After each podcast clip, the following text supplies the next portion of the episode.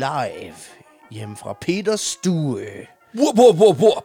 Det er vanvittig verdenshistorie med din værter Peter Løde og Mig, Alexander Janko, a.k.a. Jakob Jette Jambalaya.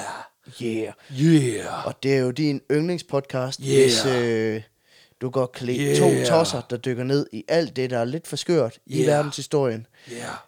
Faktisk så skørt, at det nogle gange er lidt for meget. No. no.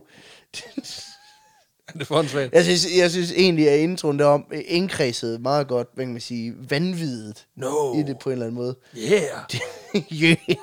Det lyder ligesom Remy i hans, øh, I, I hans heydays. on, i hans heydays på en eller anden måde. Lige præcis. Nå, Jamen, velkommen til, kære lytter, for fanmand, til et fuldlængde afsnit det er det. af podcasten, yeah. som du bare skal fucking bede om. Her på en øh, højhellig søndag, mandag, tirsdag, onsdag, torsdag, fredag, lørdag, søndag, alt efter hvornår du lytter. Nå, Ja, vi skal jo til det. det vi skal have nu, det er, øh, det er lokalt, kan jeg lige godt sige. Fordi det er en øl, der hedder Morgenduk, Ja. ude fra Gravballe Bryghus, Og her er ude ved Øh, Silkeborg. ude i Silkeborg. Økologisk brygget øh, pale ale, Ude ved manden. ude ved ma- manden. The man? The Growlbell Man. No, the Growballer Man. Ja, det er rigtigt nok. Manden, som vist nok manglede en tommelfinger eller en tog, eller sådan et eller andet, hvor der så er en eller anden marker, der har neglet den.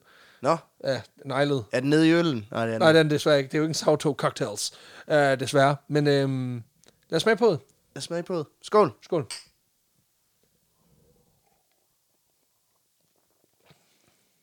Ja. Yeah. Det er øl. Ja, det hvis jeg vil sige, det var lidt det, jeg frygtede med gravballe. Gravballe er sgu sådan lidt en... Øhm, ja, undskyld mig, men, men det er sgu ikke, det er ikke det mest inspirerende bryghus af, af dem alle. Det, det er det ikke. Altså, de brygger, de brygger meget sådan, jeg synes, det er meget blandet, hvad, hvad jeg får fra dem. Mm. Det her, det er, jo en, det er jo en pale ale, så den skal være bitter, og det er den. Øhm, og har en lille smule malt øh, i smagen, med, altså i starten. Øh, halter lidt på mundfylden, synes jeg. Jeg har også en lille smule, sådan en lille, lille bitte smule syrlig karakter, som jeg synes ikke klæder den øh, Ja. specielt godt.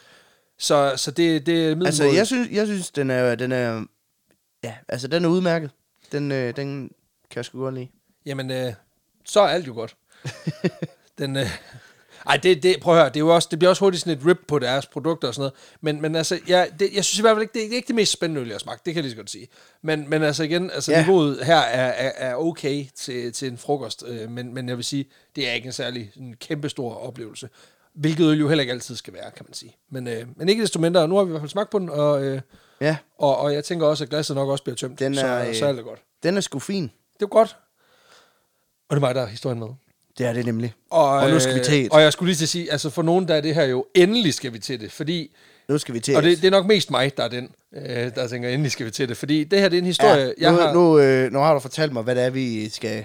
det kan jeg jo godt Hvad det sige, er for en jeg, historie. jeg har jo ikke kun fortalt det til dig, jeg har fortalt det til små 800 mennesker, som så har øh, vejet den og fundet den Systematisk det gider vi ikke høre. Ja, præcis. uh, ej, det, det handler simpelthen om, at det skal så Skal vi lige pause ved at så sige, altså, at folk de rent faktisk begynder at vælge mine historier til live showsen. Det Ja. synes jeg bare lige... Ja, det hjælper selvfølgelig også på det, at du, øh, at du siger højt, "Øh, jeg vil så gerne vælges, og så giver der folk dig et medlidenhedsklap, og det er også okay. Mm. Men ikke desto mindre, så er det her en historie, som jeg har øh, kæmpet og bakset med at få, få gjort færdig og gjort øh, lækker og alt muligt. Og så er der ingen, der gad at høre Så er der ingen, der gad høre den. Øh, fordi den blev simpelthen både valgt fra, øh, både på, øh, på Bremen Teater, hvor, hvor det var tydeligt, at det var dig, der ligesom skulle have den.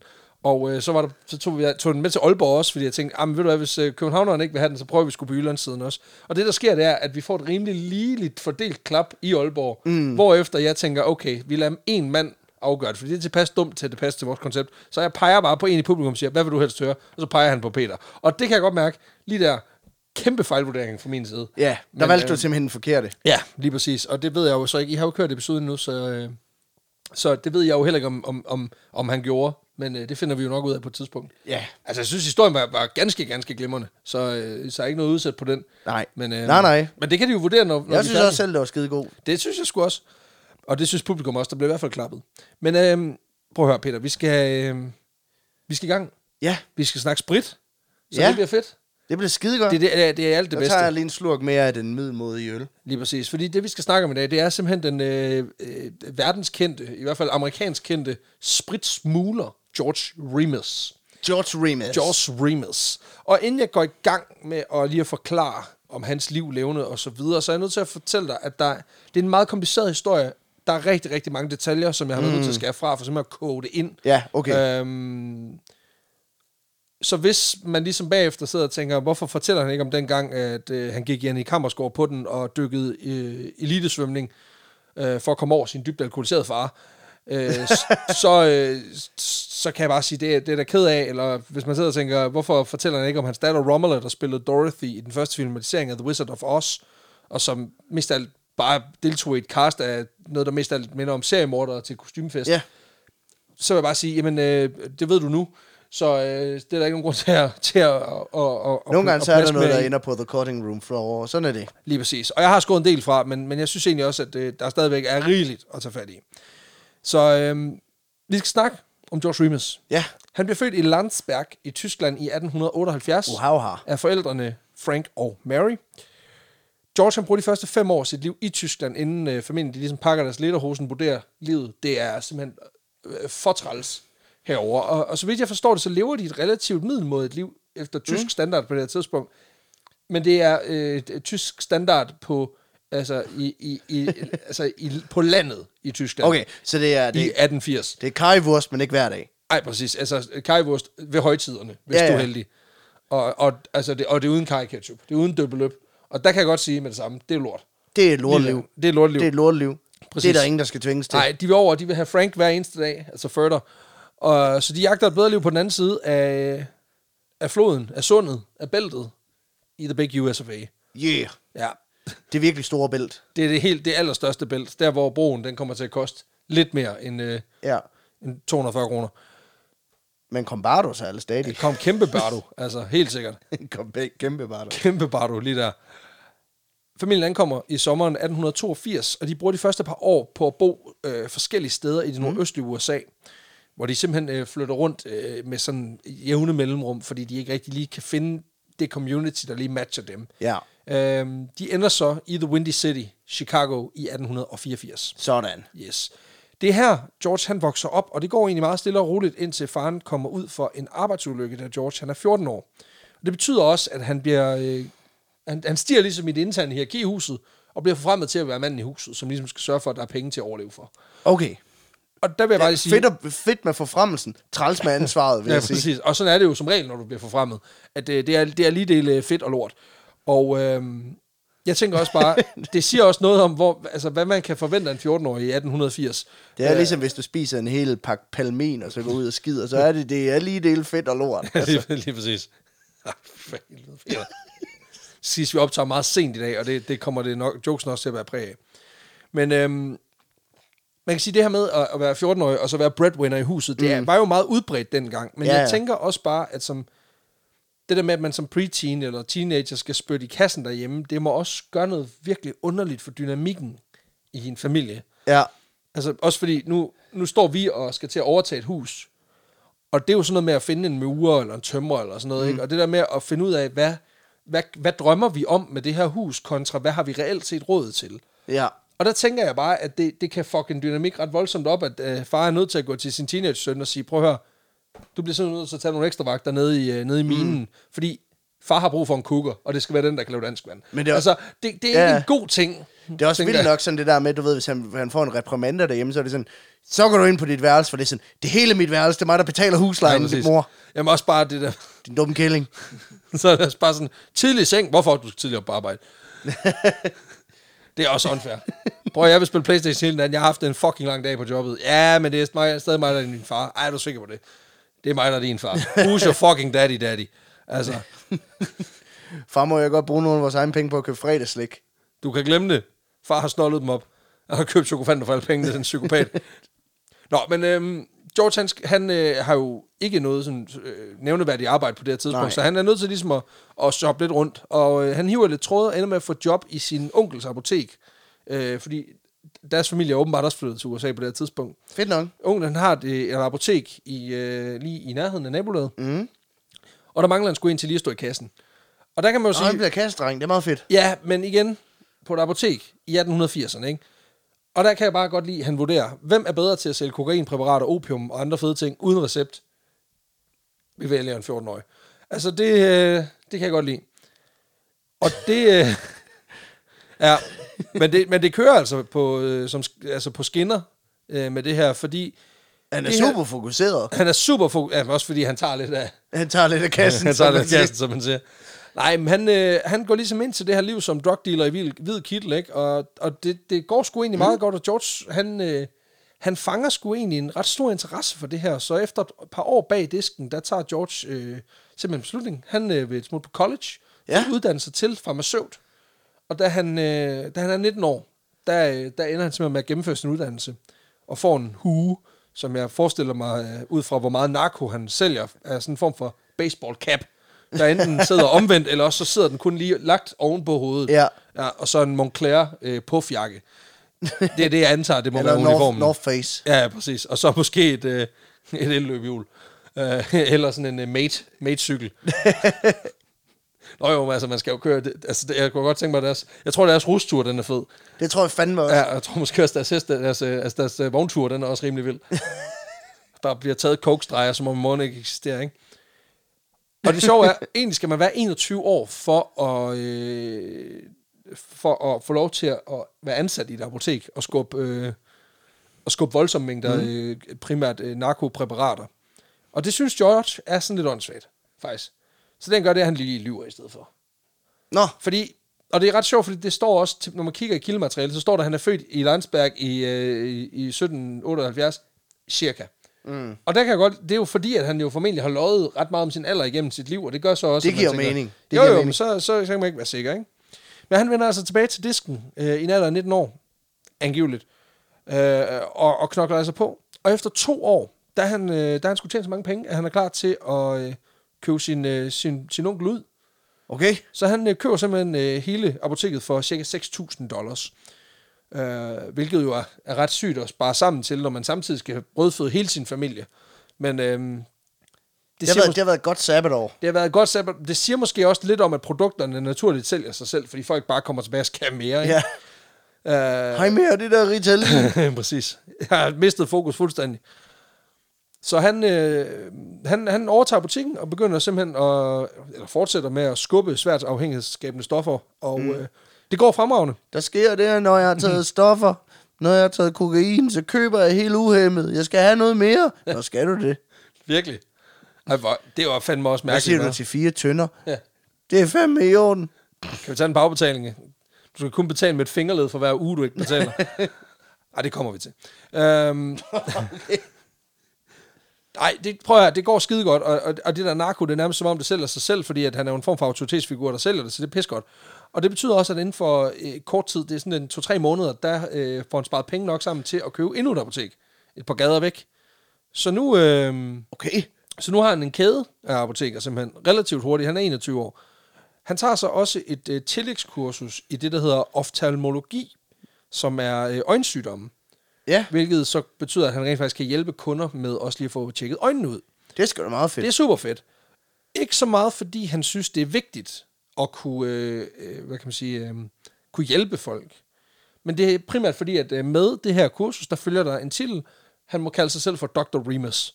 Og det synes han lyder ret fedt. Og Ikke? det, det lyder også fucking fedt. Også bare fordi han mangler bare lupus, og så er den hjemme. Altså, Ja, ja. så, øh, så har han det perfekte karakternavn. det vil så også betyde ulv. Ja, ja, præcis. Han har øh, på det her tidspunkt, grund til, han, og en af grundene til, at han også tager mm. det her kursus, det er, at han har observeret, hvordan læger generelt set bliver set meget, med, med meget, sådan, altså set meget positivt på i de her små samfund. Øh, og derfor tænker han, at det naturligt vil kunne fremme hans position og status ja, ja. i området. Er Og du læge, også- så gør som I siger. Ja, præcis. Klassisk, ikke? Og øh, selvom han øh, kun er i starten af, af 20'erne her, så har han en, altså hvad kan man sige, så, så har han jo en, en, en evne til at, at virkelig at skabe et navn for sig selv, mm. og virkelig også skubbe nogle produkter. Altså han, bliver, han får ret meget forretningsmæssig succes. Men det begynder at skulle kede ham lidt. Altså, Nå. ja, det gør det altså lidt. Og man kan sige, det var også det, der tog... Øh, Det var fandme også kedeligt at få lov at, at sælge stoffer, når du må. Ja, præcis.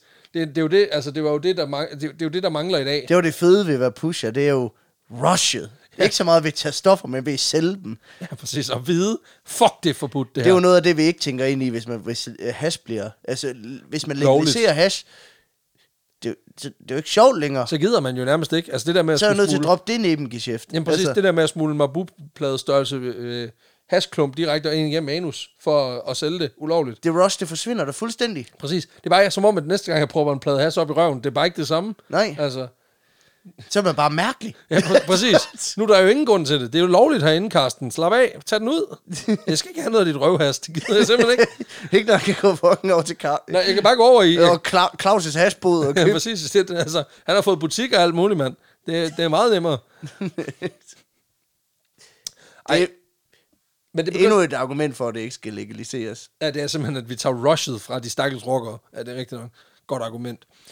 Nej, men han begynder også at kede sig lidt. Det har formentlig også lidt at gøre med, at han føler lidt, at læger og behandlere, det er deres rolle primært er på det her tidspunkt, det er at berolige og så stille... Øh, altså, de, de stiller ikke så mange diagnoser, som de rent faktisk kan fikse. De beroliger at folk vil sige, at det er nok ikke noget, kom igen næste uge. Okay. Og så giver de en masse smertestillende. Øh, altså, det, det er deres behandlingsmetoder som praktiserende læger er ikke ret mange. Nej, okay. Og øh, her i starten af, af 1900-tallet, der var medicinsk behandling også, hvad kan man sige, især for den lave ende af, af samfundets øh, kransekager, også rimelig primitiv. Altså, du havde smertedækning, som var super god, fordi det var opium, ikke? Ja, ja. Men derfra, så, øh, så, så kan vi ikke gøre så meget mere for dig. Og det har George formentlig også synes var lidt noget kvaksalveri. Øh, Det er jo også sådan lidt... Nå ja, ja. du har godt nok meget kraft. Ja, prøv, at- prøv lige at tage noget narko Hvad, hvad kan vi gøre ved det? Det kommer an på... Du kan, altså... Du kan få en partybane, det er det. Jamen, det kommer lidt an på, altså, hvordan vil du gå ud? Altså med et brag, eller vil du bare gerne lige sove, sove, mm. sove stille ind? Altså, fordi jeg har begge dele. Men det er sådan set også, altså du kan ikke rigtig vælge noget midt imellem. Altså, det er en af de to, Altså, er du til Dag Dag eller er du til Enya? Det afgør lidt, hvad for en treatment jeg skal give dig. lige præcis. Jamen også det der med, at, at man står med læge, altså man som læge kan forsøge at fikse, altså og de fikser jo vidderligt alt fra tarmslyng til grå stær og indgroet tonnegle med opioider. Altså det er ikke en, det er ikke en gangbar løsning. Nej. Øh, og selvfølgelig findes der også andre læger, men det er jo, altså, langt størstedelen af de læger, folk ser, de er sådan lidt, ja ja, kom igen, hvis det bliver værre. Og hvis det bliver værre, så her, så tag noget, tag noget narko, ikke? Og det betyder, at han øh, allerede tidligt, altså efter nogle år, der begynder han simpelthen øh, at skubbe det her øh, voksende apotekerimperiet til side, mm. Gør det til et bidjob, og så tager han så lige en, øh, en jurauddannelse ved siden af dagjobbet. Det forstår man godt. Jo, jo, men også fordi han ved, han kan godt se, altså jo, der er fandme penge i det her narko, men det er jo ikke, øh, det er jo ikke noget, jeg skal lave til at blive 70.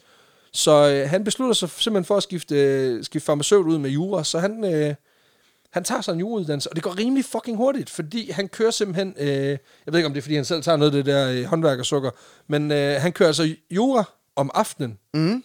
og fuld apoteksvagt om dagen. Og det betyder altså, at han, okay. Han har sådan en 18-20 timers arbejdsdag, og så, øh, og så fortsætter den i øvrigt i morgen, og så 6 dage om ugen, ikke? Han er sådan en blanding af Glistrup og McAfee på en eller anden måde. Ja, præcis. Og det, det er sgu meget fedt. Uh, det betyder også, at han rammer de 24, der, øh, der er han færdig som advokat. Uddannet jurist. Og øh, er klar til simpelthen at sælge apotekerne fra og gå ind på en karriere som fuldblåen advokat.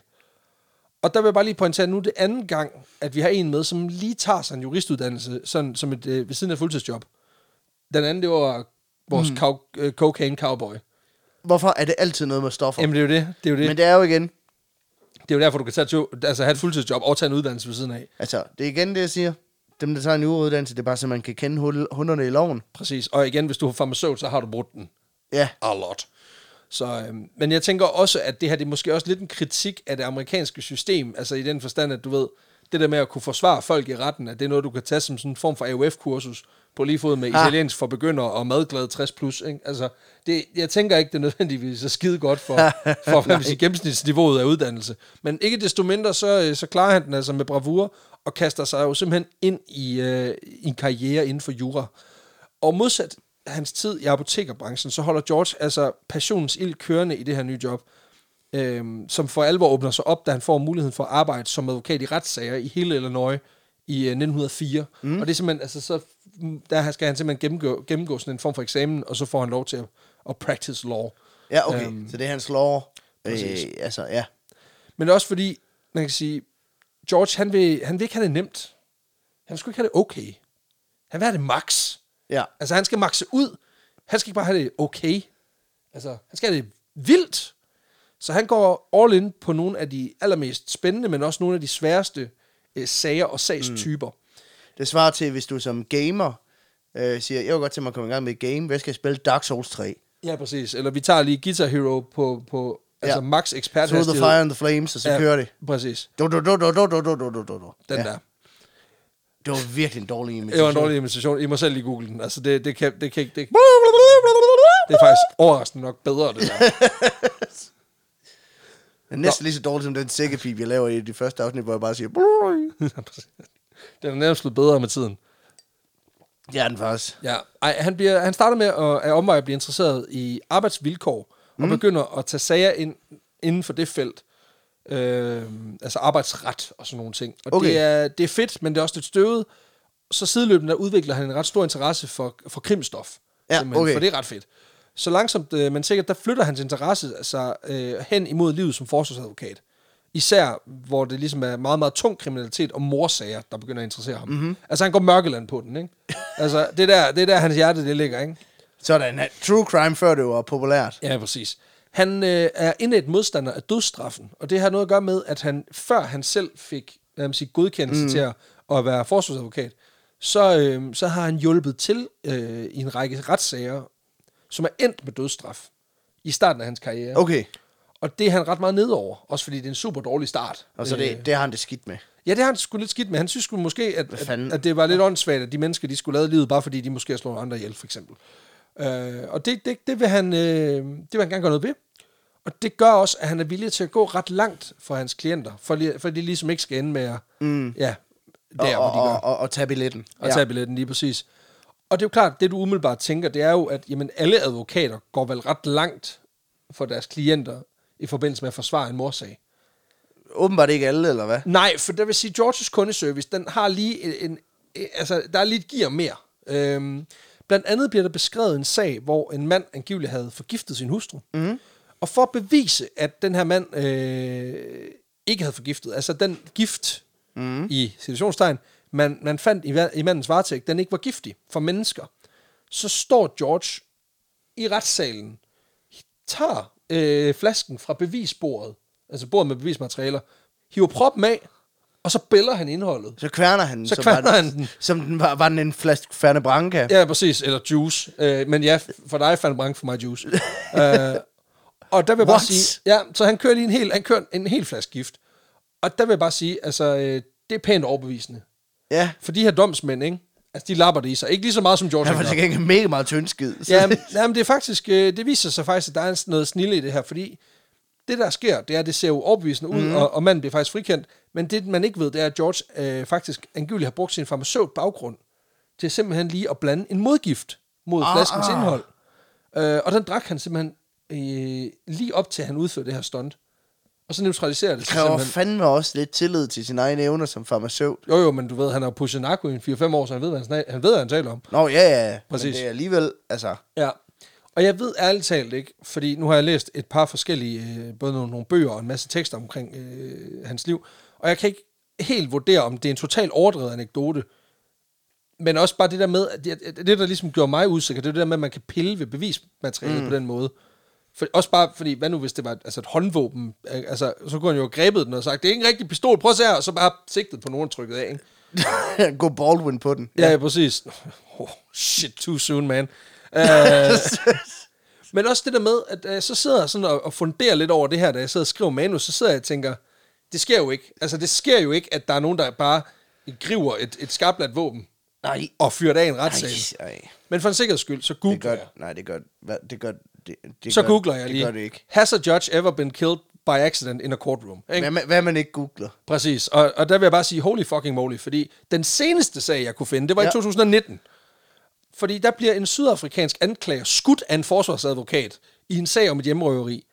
Uh, og det er simpelthen fordi, at der på uh, et bord i retssagen ligger et af beviserne, som er en, uh, en shotgun, Ja. som angiveligt blev brugt til det her hjemmerøveri. Og da forsvarsadvokaten, han ligesom samler den her shotgun op, mm. og skal vise den frem, så viser det sig, at sgu lortet er lat. Og øh, af en eller anden sindssyg årsag, så får han lige pillet lidt ved triggeren, og så rammer han skulle lige anklageren lige i hoften. Han var nødt til at vise, hvordan han skudt nogen. Ja, ja, præcis. Det var sådan her. Der var også fordi, det var vist nok ikke blevet affyret. Nå. Så han var jo sådan lidt, jamen det kan jo ikke, og så bang, jo, det kunne det godt. Øh, ja, det er noget pis. For det betyder... Okay. Ja, ja Nå. det, det, betyder, at anklageren han øh, bliver ramt i hoften, og han dør simpelthen af sine skader. Så han har simpelthen han har taget, han har taget et, et, et, en shotgun med til sit hjemmerøveri, og så... Hvad? Jamen, så har han jo så ikke fået det brugt. Jo. Dræbt nogen, Han, nej, nej. så- Jamen, jeg tror, han har truet sig til nogen, og så har han stået Nå. af, og så er det jo den sag, Nå, der det efterforsker. er også dumt at tage en shotgun med, bare for at banke nogen med det. Ja. Altså, Jamen, det er jo igen, hvis du gerne vil det, men ikke helt vil det. Det, Det, er det, ligesom det min, sker altså. Min yndlings sådan, trope for film, det er også det der, du ved, når de løber tør for, for pistol, så kaster de bare pistolen. Eller når de løber tør for skud. Jamen, det kan også noget. Det er fantastisk. Det er pissegodt. Også bare fordi, hvis du ikke kunne ramme nogen, altså med skud, Ja, så, Så- så, tænk, så tænker du, nu får de fem gøble i face, du. Ja, præcis. Så pistol whipper jeg dig lige fucking faces. Og som om, at den her sag i sig selv ikke er bizarre nok, også tanken, jeg får, ikke? Ja. så øh, ligger den her, så i bunden af den her artikel, jeg læser, som er fra Washington Post, så er der tre forslag til andre artikler øh, om lignende emner. Øh, to af dem, de handler om skoleskyderier og politik i USA, og så er der en af dem, som handler om, øh, hvorfor det er meget vigtigt, at man bruger blødt smør, når man bager cookies. Og så en lille hurtig, spontan guide til, hvordan man hurtigt får blødgjort sit, smør, sit smør, hvis man går i gang med at bage cookies. Så Men hvorfor er det, hvorfor, hvorfor er det vigtigt? jamen, det er overhovedet ikke vigtigt. Det siger bare noget om algoritmen. Den Nå, fucker hvorfor er det vigtigt, at man bruger... Øh, Det ved jeg ikke. Det ved jeg ikke. Øhm, og jeg ved heller ikke, eller jeg, jeg ved faktisk godt, hvordan man hurtigt får det blødgjort, for det har jeg læst. du putter det i mikroen. Nej, der er en anden metode, Nå, men den får du ikke, fordi... det, det må du gnide det mellem dine hænder. Ja, sådan er det stil. Ind under, Det er ind den, under, jeg altid gør. ind, under, ind under armhulen. Jeg kalder det sæben. Ja, så kan du, så kan du lave noget arm, armhulsmør. Jeg plejer at lægge noget på den der sæbesten ude ved øh, vandhanen, og så kommer jeg tilbage, så er det fandme blevet blødt, dog. Ej, jeg skal aldrig spise stedet, du bagværk, du har lavet. Nå, men øhm, det var bare lige, jeg ved ikke, det, det var også bare, det siger også lige lidt om, hvad for en rabbit hole, jeg har været nede i i forbindelse med researchen til den her historie. Det er fandme vildt. Ja.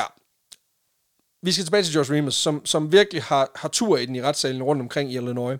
Han får faktisk tilnavnet retssalens Napoleon, fordi han øh, simpelthen har, han er så Jeg kan ikke finde, om det er en karismatisk. god eller dårlig ting. Nej, øh, altså også fordi jeg ved sgu ikke, om det er, fordi han, han ryster på hånden, eller hvad det er. Øh, men han er, ret, han har stærk karisma, og han har en ret stor evne til at fange juryens opmærksomhed. Okay.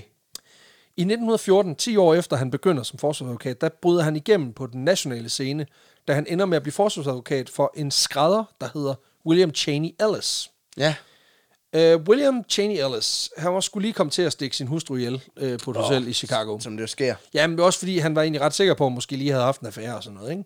Nå, Ja, men ikke desto mindre, så er det en, en lidt voldsom sag, fordi den, altså, han, der, der, ja, det er all over the place. Og øh, sagen den får national opmærksomhed, og bliver ikke mindre interessant efter, at Remus, han lægger nogle, altså han lægger sgu lortet ned ret vildt i retten. Fordi det, han argumenterer for, det er, at Williams ret koldblodige mor på hustruen, mm. og i øvrigt moren til hans børn, at det simpelthen er resultatet af det, han kalder for monumentan sindssyge. ja. Ja, Jamen, det, det var jo også et legit force. Det bruger man meget den dag, man, øh, i dag også, man er sindssyg i gerningsøjeblikket, ikke? Præcis, og det kommer vi til. Uh, William her, han kunne altså ikke huske, at han havde begået noget drab. Det er i hvert fald det, han fortæller uh, de politibetjente, der kommer op på hotelværelset. Ja. Og Remus argumenterer for, at det er sandsynligt, at han er blevet sindssyg i gerningsøjeblikket, har dræbt sin hustru, og så har glemt det igen. Nå, Uh, William her havde også selv snitsår på kroppen rundt omkring, og havde mistet noget blod. Så Remus han mener simpelthen, at en kombination af den her følelsesmæssige øh, hvad man siger, overstimulering mm-hmm. og så blodtab, det simpelthen øh, har noget at sige i forhold til, at William har fået blackout. Og, man Okay. kan jo, og ud fra hans logik kan man ikke dømme en mand, der ikke ved, altså som ikke, som ikke kan sige, jeg har gjort det. Nej, fordi så kan du ikke angre Øhm, nej, det er på, det. På, på en eller anden måde, ikke? Ja, og På Remus, en eller anden twisted måde giver det egentlig meget god mening. Jo, jo, og, og det er jo det, der er sådan lidt, der er lidt skørt ved det der forsvar. Remus, han øh, finder blandt andet bevis i en håndbog, der hedder The Textbook of Insanity, som er skrevet af en af datidens aller, aller største øh, psykiater, en østrisk-tysk psykiater, der hedder Richard Freiherr von Kraft-Ebing, ja, som er ret fed. Øhm, Giv mig tyske navn til 500. Præcis, du fik den lige der. Hvad er- Det var fucking, det var, du fik chancen. Du, du kan selv, selv bestemme, hvor meget du sætter på den. Og så dobler vi sgu op. Shit. Ja, men det er ret godt. Øhm, Was ist dein Name? Vi viel Zeit hast, hast du, tror jeg, det hedder. Hvor meget tid har du? På tysk. De Nej. lange ord, de kurze version. Præcis. øhm, Richard Frey her for en kraft Ebing her, han har øh, forsket i psykisk sygdomme mm. op igennem slutningen af 1800-tallet. det var primært sådan noget med, at homoseksuel, øh, det, var, det var en seksuel afvielse og sådan noget. Øhm, men også det her, altså det her med, med sindssyge. Ja. Øhm, og selvom det her med midlertidig sindssyge og den her teori, den bliver betragtet af bullshit, både af medierne, øh, som beskriver sagen nøje, men også af dommeren, altså overdommeren i sagen, så ender det med at have ret stor betydning for udfaldet af sagen. Fordi William Ellis, han bliver dømt for mordet, men ender med at få en fængselsdom på 15 år, i en stat, hvor det ikke er unormalt, man kan ligesom komme op og dingle for sådan noget her. Ja, okay. Så, så han slipper sådan set... Så han slipper relativt billigt. Ja, det gør han. Okay. Øhm, og sagen her er så også med til, hvad kan man sige, at få det til at bimle og bamle i Remus' Bix. Øh, altså, fordi DM, den er fucking, altså DM er fucking rødglødende her. altså, det er den. Øhm, Der er andre mordere, der heller ikke... præcis. Er der den flere, er der, altså, det er ikke, det er ikke stikkerlinjen, det er morderlinjen. Øh, Nå, og- det er også og lidt de skal- stikker. Det kommer an på, hvad, hvad det er gjort det med. Ja, det er selvfølgelig rigtigt. Folk, de skal åbenbart, altså, de skal bede om ham, fordi han er jo i stand til at få, mennesker ud af kniber, de færreste advokater kan hjælpe med. Um, I øvrigt så bliver ideen om midlertidig sindssyge, altså den, den, den, den er ligesom fostret på det her tidspunkt. Ja, okay. Det er, jeg har ikke kunnet dokumentere, at det er ham, der bruger det først, men han er helt klart en af, hvad man siger, en af dem, der bærer teorien frem om sindssyge gerningsøjeblikket. Okay, og at det ligesom skal have indflydelse på ens dom også. Lige præcis. Og den, den idé bliver jo faktisk også brugt den dag i, øh, i dag rundt omkring i verden. Øh, Ja. Også af folk, som ikke ligesom opnår samme resultat i forhold til frifindelse. Blandt andet bliver der i slutningen af 90'erne lavet et studie i, de, i otte amerikanske stater, hvor det har vist sig, at det her forsvar faktisk kun bliver brugt i omkring 1% af sagerne, der bliver ført. Og at chancen for, at det rent faktisk virker, kun er omkring 26%. Så ud af dem, der bruger det Så- som et argument, der er det kun cirka en fjerdedel, som rent faktisk Så 0,26 procent af... øh, Altså, af alle sager, ja, kan ja, man sige. ender op på den, okay. ender med en, fri, altså en frikendelse eller en straf, eller en mildere straf på grund af en, man kan sige, en, en monumental sindssyge. Ja, okay. Og at dem, der rent faktisk får en mildere eller ingen straf, det er folk, der i forvejen er psykisk ustabile. Ja, Øhm, alle de her tal, det er ikke noget, man rullede med dengang. Øh, og det betyder, at, at, at man jo ikke, altså at, at folk har i hvert fald troet på, at det virkede noget mere, end det gør. Øh, og det betyder, at Georges butik, den simpelthen får en solid strøm af kunder, som skal bede om øh, ikke lige at komme på ferie i Gitterly. Ikke? Det skal også siges, at George på det her tidspunkt tager sig vældig godt betalt for sin services. jamen det skal han også. Ja, øh, seks år efter den her store sag, der kører han en årshyre på 50.000 dollars, hvilket svarer til 4,5 millioner i nutidskroner. Det er en god hyre. Det er en fin hyre. Øh, det er cirka 25 gange højere end en gennemsnitlig husstandsindkomst i USA på det tidspunkt. Så du Så er han, ejer, fandme, han er virkelig blevet breadmaker, hva'? I motherfucking own the streets. Altså, jamen det er rigtigt. Han er, han er altså virkelig, han svømmer i det. Det må siges være okay. Øhm, men, Så han, han, altså... Nu er der virkelig råd til at betale husleje hjemme ved mor og far. Det er der. Det er der. Men det kan godt blive vildere. Og det bliver det efter 1920. George han er på det her tidspunkt allerede vant til at omgås forbrydere mm. og ballademager. Men klientellet det ændrer sig rimelig drastisk efter den 17. januar 1920. For på den her historiske dag, der lukker hanerne rundt omkring i USA, og bajerne, de bliver forbudt. Jamen, det er det. No. Jamen, det er det. Altså, jeg, jeg ved godt, at, at altså, den, den gør ondt på nationalbevidstheden, ikke? Altså, hvis man synes, det var hårdt, da barnet lukkede kl. 10, og, Rem, og Rema og 7-Eleven ikke længere måtte, Og servere bajs. ja, efter kl. 10, så forestil dig det hele tiden. Ja, yeah, you know nothing, Jon Snow.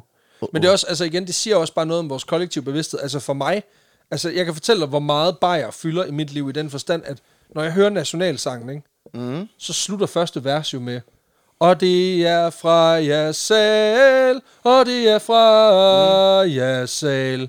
Skål! Altså, det er lige så meget Det en er del vildt, af lyrics. det ind i national... Altså, Ja, ja, præcis. Altså, man tænk at Øenslæger, han, han var så meget for... den. Altså, Han vidste det lort, mand. Han var nede med det. Altså, i, altså, i min bevidsthed, så er det nærmest lige så vigtigt som, øh, som resten. Altså, der er noget der i midten af første vers, jeg ikke rigtig har knækket endnu. Men, øh, men den der med skål, den kan jeg. ja, ja. Præcis. Nå, men den her tørlægning af USA, den sker så, øh, som følge af indførelsen af The Volstead Act, som vi faktisk har snakket om mm. tidligere i vores, inst- øh, vores øh, afsnit om Michael Malloy, Ja. øh, Iron Mike, Juggernaut, The, Chuck, the Juggernaut, Juggernaut, Frost Resistance, Frost Wizards. plus 20. Lige præcis. Og den her The Volstead Act, den forbyder simpelthen alkoholiske produkter på national plan med undtagelse af nogle få ting, blandt andet vin til religiøse formål.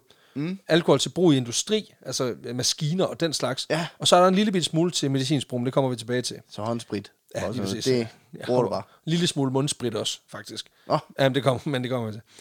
Den her lidt aggressive lovgivning, den er et resultat af cirka 100 års lobbyarbejde fra forskellige sider. Fordi allerede tilbage i starten af 1800-tallet, der havde staterne rundt omkring i det nye smukke land, USA, mm. problemer med, at folk ikke rigtig kunne styre sig, når de havde været ude at hamre.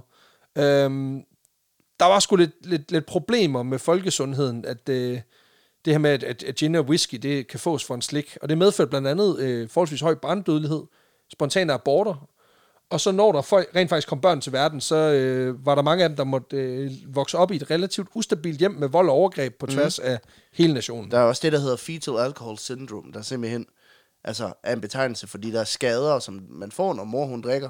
Jamen præcis. Og det, er, og det er altså et udbredt problem på det her tidspunkt, også fordi at alkohol netop er så billig mm. øhm, og så bredt anvendelig. Alkoholisme var temmelig udbredt, og fordi, netop fordi folk var ret fulde, så blev der af alkoholmodstandere også argumenteret for, at den her alkohol den var med til at skabe man siger, åndelig og reel korruption. Øh, fordi rigtig mange indflydelsesrige mennesker, de øh, mødtes oftest i festlige lag Ja. og, og lavede aftaler der, i stedet for øh, der, hvor de skulle passe deres arbejde, når Ja. de var ædru. Det kan man jo bare se, altså, hvor vi... Så kom vi af med de vestindiske øer, fordi... Ja, fordi der lige var en, der havde drukket, kigget lidt for dybt i snapseflasken, ikke? Ja, ja, det er præcis. Ja, fordi han havde fik vi for en, ham? 150 kroner en pose pant, det var Ja, det. præcis. Altså-. Det, var også, det der med, at han havde lavet en uh, kaffepunch til sig selv, bortset fra, at han ikke havde hældt kaffe i først. Ja. Han så blev bare ved med at hælde snaps i, indtil han ikke kunne se hængkronen. Og der skal fucking meget snaps Der til. skal rigtig meget snaps. Altså, det er sådan noget med, med, med dybder. Um, Så der- på, der- dyb, på dybde med, med Mariana Graven. ja, præcis. Men han kunne lide det, kunne han.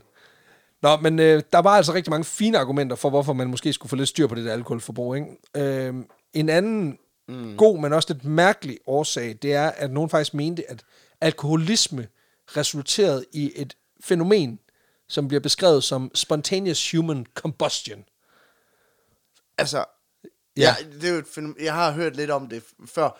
Det, det er jo, at mennesker øh, spontant bryder i brand. Ja. ja. Ja. Der er simpelthen folk, der mener, at, øh, at, at det er også noget, der kan ske, fordi rigtig mange af de beskrevede cases, der er af spontaneous human combustion, ja. er af folk, der var stærkt alkoholiseret. Og Det er argumentet... måske, fordi de mennesker har en tendens til bare at sætte ild til sig selv. Ja, det kan godt være, eller at øh, du ved, at de er lidt ligesom, hvis du har sådan et lys, du lige har slukket, så kan du sætte ild til, så kan du sætte en, ja. En tændstik hen til, øh, hvad man siger, til røgen, og så vil den bære flammen ned. Altså, mm. hvis, du har, hvis du dunster af sprit, så kan det jo være, at der bare, du skal bare gå forbi nogen, der tænder en smøg, ja. Og så, wow, Du skal bare bestille en sambuca op i baren, så, øh, så, så går er du færdig nu. Ja, præcis, fuldstændig. Øhm, argumentet for det her med human spontaneous combustion øh, stammer formentlig fra en undersøgelse, som blev offentliggjort i en bog i 1823, som havde sammenfattet og beskrevet en række af de her spontane brandudbrud af mennesker, øh, og havde fundet en række sammenfald. Og et af de sammenfald, det var, at de her øh, ofre i overhængende grad var, var dybt, dybt alkoholiseret. Men øh, altså, på det tidspunkt, der drak alle jo også, så det er jo lidt ligesom at sige, de trækker os vejret. Nej, men det er jo så, man kan så sige, i en, altså, lidt ligesom at, at vores, øh, hvad kan man sige, at IQ'en, mm. medianen for IQ'en, den også hæver sig i takt med, at alle bliver mere intelligente, fordi ernæring og sådan noget ændrer sig på verdensplan. Ja. Så i dag der er 100 ikke lige så godt, som det var for 30 år siden. Så hvis alle drikker, så er det at være alkoholiseret, det kræver, at du drikker markant mere end resten. Okay, på den måde. Så, så når man snakker dybt alkoholiseret, så, Så det er mener man... Superligaen Det, er- det, ja, ja, præcis. Ja, ja, det, er- det, er, I- det er 3F. det er ikke engang super, det er Champions League. Det er Champions League inden for, inden for druk, 100%. Og øhm, det skal siges, at, at den her bog og konkluderer nogle, også nogle lidt mærkelige ting. Blandt andet så øh, konkluderer den også, at det ikke er unormalt under de her spontane antændelser, at offerets øh, hænder og fødder falder af. Øhm, Det sker. det, det sker, når jeg får træk. Plop, så falder de bare af. Kender du det der, man kommer hjem fra en ordentlig bander? Hold kæft, du har været ude. Øj, hovedet går ondt. Og du kan ikke engang huske, hvordan du kom hjem. Især, Det fordi, ligesom, din, især taget- fordi dine fødder falder af. Altså, det, det, du vågner simpelthen op uden hænder og fødder. Ja. Og du, altså du, det er et hovedsnor rundt. Det er som om, du har taget 35 og ture med svært- Jamaicaen. det er Altså, du er svært helt oppe at køre. Det er fandme svært for de der panodiler ud af pakken, når, når der ikke nogen hænder, mand. Ja, de der små tryk, tryk nogen der. Ja. det er lort. Det er helt fucked. Øhm, men ja, de her mange øh, gode og knap så gode argumenter, de bliver primært båret frem af forskellige organisationer, som simpelthen mener, at det vil være skide godt for hele samfundet, hvis man lige droppede de våde mange gange. Jamen, det kan jeg godt forstå, hvis man Ja. tror, at ens arme og ben falder i, som om man var spedalsk, ikke? Ja, ja, præcis. Jamen, det er jo det, der sker, når du får gin. Eller en fucking babyborn dukke, du kommer til at træde på. Så, bop, så så popper du. Der er selvfølgelig også en lobby, der mener det modsatte, at man skal bevare de våde varer. Og den består så desværre lidt... Øh, vi af- kan ikke lide vores hænder fødder alligevel. Nej, det, det er, den består primært af øh, alkoholproducenter, mm. overraskende nok, men også af organisationer, som, som består af eksempelvis mange tyske immigranter. Ja, Også fordi de kvæg deres opvækst i Tyskland også synes, det er fucking vanvittigt at droppe bajerne. det er klart. Det er meget smart. Det taler ned i demografien, det der med, altså de har formentlig også haft nogle russere og nogle irer med i de her klubber. øhm, problemet er så lidt, at da første verdenskrig bryder ud, øhm, så er det i hvert fald et problem for de her mange, de, de tyske foreninger. Fordi så er det ikke skidesmart ligesom at stå alt for meget ved sit kulturelle ophav, når ens homies over på den anden side af, af, af, af søen derovre, de er ved at kyle sennepsgas Og det er klart. ned i, i skyttegraven til amerikanernes allierede, vel? Altså, det ser så dumt ud. Og det betyder faktisk også, at USA, øh, da de går ind i krigen i 1917, der forsvinder forsvaret for at beholde sprut og bajer. Det begynder i hvert fald at, at falde med en del. Okay. For der er rigtig mange af de her, sådan, hvad man siger, de udenlandsk drevede Mm. Associationer og, og organisationer, som simpelthen trækker øh, tabet Ja. under sig selv. Det giver Øhm, god mening. Ja. Tre år senere, i øh, 1920, der ender det så med, at repræsentanternes hus og senatet, de gennemfører den her øh, indførelse af lovgivning den, øh, med start den 17. januar 1920. Og som sagt, så er det i store træk al produktion og import og salg, der bliver forbudt. På nær aldervin, industrialkohol til maling og den slags. Også fordi præsten skal jo have sit glas. Øh, Ja, ja, det er der klart. Med, vi kan jo ikke forbyde Jesu blod, vel? Øh, det giver jo mening. Og så er der jo lige den her lille besvindelighed med, at nogle destillerier simpelthen får lov til at fortsætte produktionen, fordi alkohol på det her tidspunkt også bliver brugt som et medicinsk behandlingsmiddel. Det er klart. Det er simpelthen det, der hedder... Altså på det her tidspunkt, hvis du gik en tur til lægen, så... Øh, ja, så fik du jo bare et mis... Så var det ligesom en tur til Vegas. ja, ja, altså, præcis, præcis. What happens at the doctor stays at the doctor.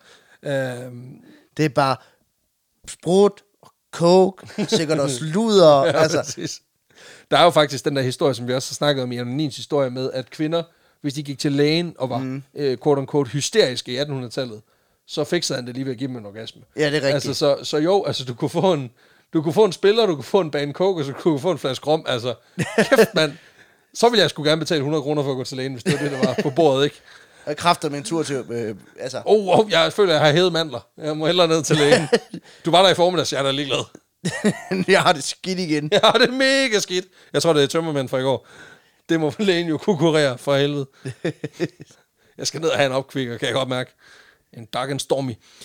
Nå, men øhm, det er jo lidt, jamen, og det er ligesom det, altså det her med, at, at ligesom hvis du drikker en god rom, fordi du er forkølet, ikke, så bliver alkohol simpelthen anbefalet af 9 ud af 10 læger. Øhm, hvis man er døjet med højt blodtryk, eller hals- og lungebetændelse, tuberkulose, eller tarmproblemer, et eller andet, ikke, så ruller man lige ned, og så får man et par gode flasker medicin. Og så tænker du selvfølgelig, var det så den samme alkohol, som det var før forbuddet? Ja, Og ja, selvfølgelig. Fordi, altså, spritten virkede jo rigtig fint. det er også det. Også inden USA blev pisse snærpet, ikke? Udover den her medicinske alkohol, så, som så kræver en særlig tilladelse at producere, købe og sælge, så måtte man i mange stater faktisk også beholde den sprit, man havde købt, indtil skæringsdatoen den 17. januar. Okay, så vil der, sige- der, har været, der har været hår, altså de har hårdet Ja, ja.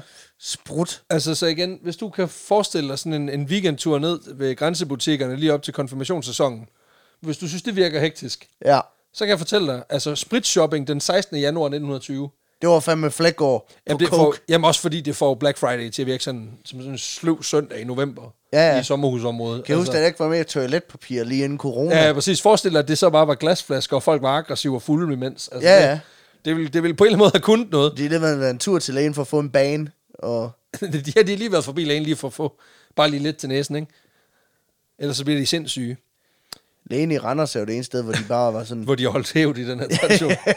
hvor det bare sådan, ja, ved du hvad, du skal bare have, du skal bare have to breezer, og så kører det jo. ja, præcis. Du kan få en tequila slammer.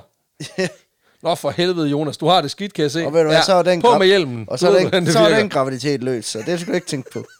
Præcis. For fanden, mand. Nå, men øh, den her lov, den nye øh, sprit, anti-sprit-lov, den øh, bliver ret definerende for vores ven George Remus her, fordi han ja. Har siddet og ventet, mens vi snakker om alt det andet her. For et par måneder inde i den her nye virkelighed, der bliver han gjort opmærksom på, at rigtig mange af de her seriekriminelle i hans kundekreds, de har fundet en ny indtjeningsmulighed under det her alkoholforbud. Uha. Faktisk så er der flere stater, som har kørt med lignende forbud indtil nu. Øh, men da hele landet ligesom bliver tøjlagt, så opstår der jo lige pludselig et meget stort marked for, for man sige, sort sprit, så at sige. Og når han ligesom forsvarer de her kriminelle i retten, fordi de mm. er blevet taget med fingrene ned i spritten, eller hver gang med at smule noget, øh, og det ender med bøder på op til 10.000 dollars, altså en femtedel af hans årsløn, ikke? så sker der typisk det, at den her spritsmugler, han er sådan lidt, nå ja, okay, så går han op til, til kassen, og så smider han simpelthen bare pengene i redde kontanter, og så skrider han, uden at øh, det er et problem. Vildt nok. Og det understøtter jo også, at der virkelig er penge i det her pis, ikke? Men det er jo også lidt ligesom under corona, faktisk. Jeg kan, huske, kan, kan du ikke huske under corona, lige i starten, at der, det var ikke til at opdrive altså håndsprit nogen steder. Ej, det er rigtigt, så, så Ja, der, prisen jo der også. kom, jeg, øh, der kom jeg ned til min pizzamand på et tidspunkt, fordi jeg havde bestilt pizza. Ja. Og så siger jeg, hey, når er pizzaen klar? Så siger han, ja. Hvad? Ja, jeg, jeg, jeg har købt sprit ind. For for helvede. Skal du have en med? Så sådan, det, er jo- det var måske meget godt. Okay. Den, den lille flaske.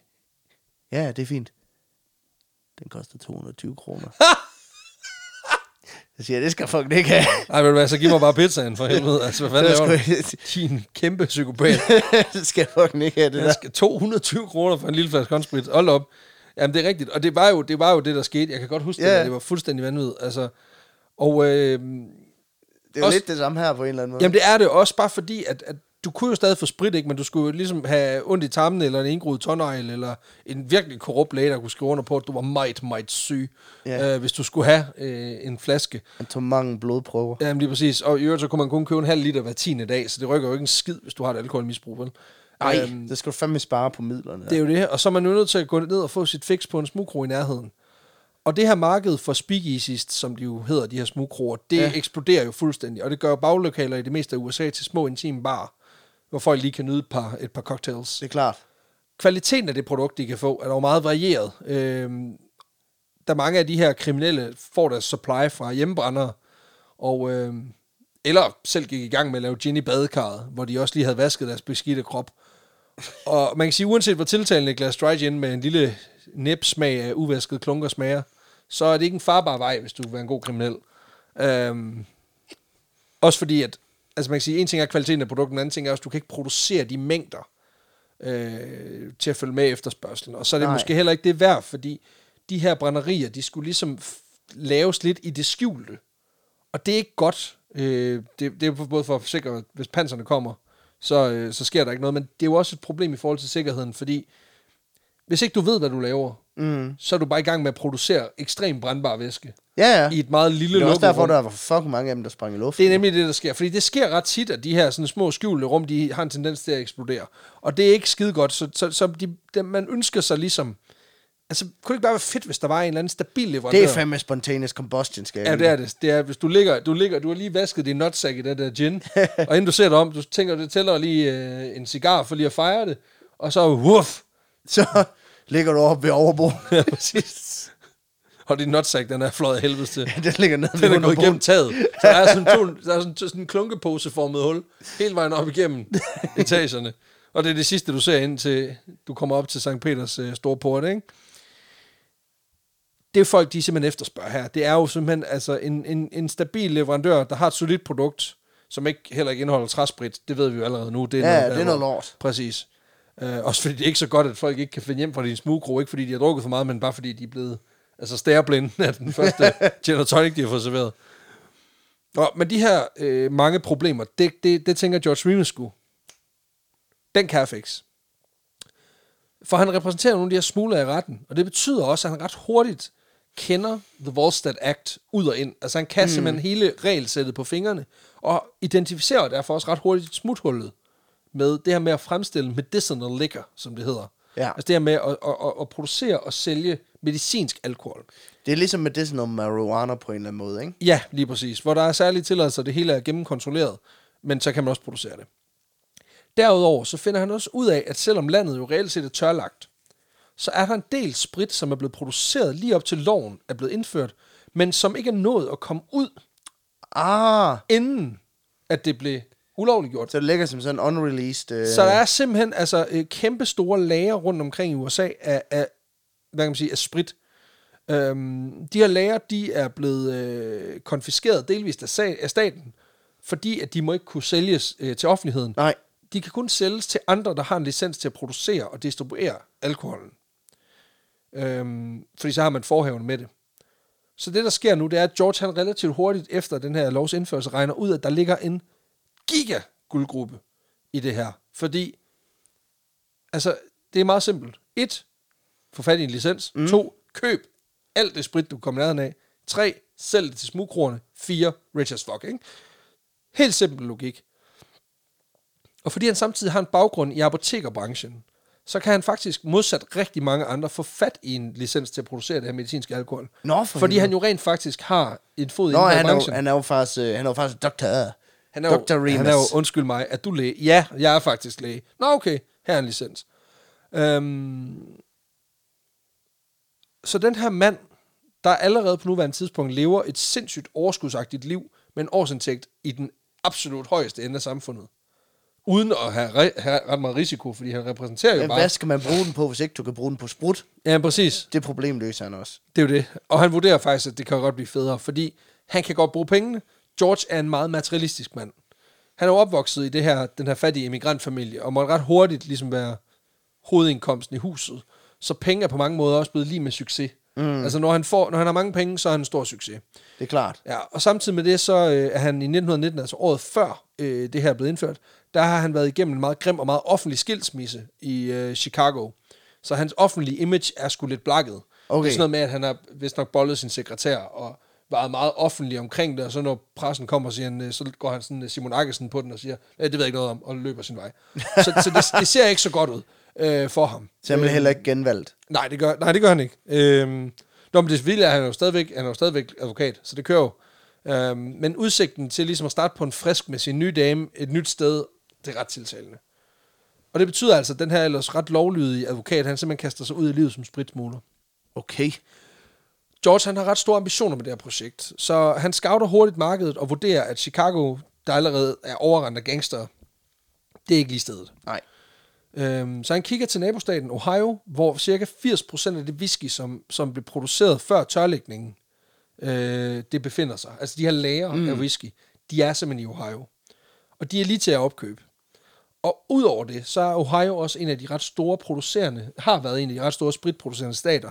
Det betyder, at der efter den her øh, lovindførelse er en række distillerier til salg, fordi at de simpelthen ikke har kunne få den her tilladelse til at brænde lovligt. Okay.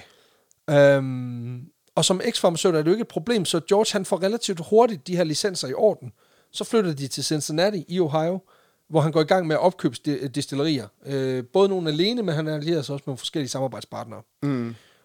Og de her øh, distillerier, når han har dem i sit ejerskab, kan han både producere spritten, men han kan også få lov til at opkøbe de her statsstyrede lager af sprit fra før tørlægningen. Okay. Nu mangler han bare et ret vigtigt skridt i processen, fordi på en eller anden måde, så skal han jo have spritten ud til kunderne. Det er klart. Ikke de, ikke de lovlige kunder, men alle de ulo- ulovlige kunder. Ikke? Men det er der råd for. Fordi det George gør, det er, at han begynder at opkøbe en række apoteker. Men igennem skuffeselskaber. Ah. Så han er ikke den direkte ejer. Så opretter han et transportfirma til at flytte spritten mellem distillerier, lager og så de her apoteker. Ja. Så han opbygger Han er simpelthen... fandme entreprenant det er han, og han, og han gør det hele by the book. Han opretter simpelthen en hel virksomhedsstruktur, der er så stor, at han snilt kan håndtere ret store mængder af det her alkohol. Øhm, og det gør så også, at det, det gør det lidt mere uoverskueligt at tjekke efter, hvis man er en offentlig myndighed. Fordi der er mange sådan selskaber på selskaber, ja, ja. Øh, meget kompliceret ejerstruktur, hvilket vil sige, at det, det er også lidt sværere at opdage, hvis der for eksempel er svind i lageret. Øhm, men George, han er jo godt, det kan godt være, at han er lovlydig, men han er ikke så lovlydig. Så det, Nej. han gør, det er, at han hyrer sgu også lige en, øh, en række banditter, som simpelthen skal røve hans egne transporter.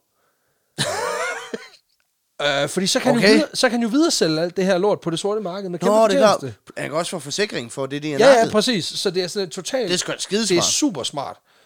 Øhm, Det er jo lige før, man skal overveje det. Lige præcis. Og for lige at sætte lidt økonomi på det, han kan producere cirka en gallon af alkohol, altså cirka mm. 3 liter, til mellem 50 og 75 cent.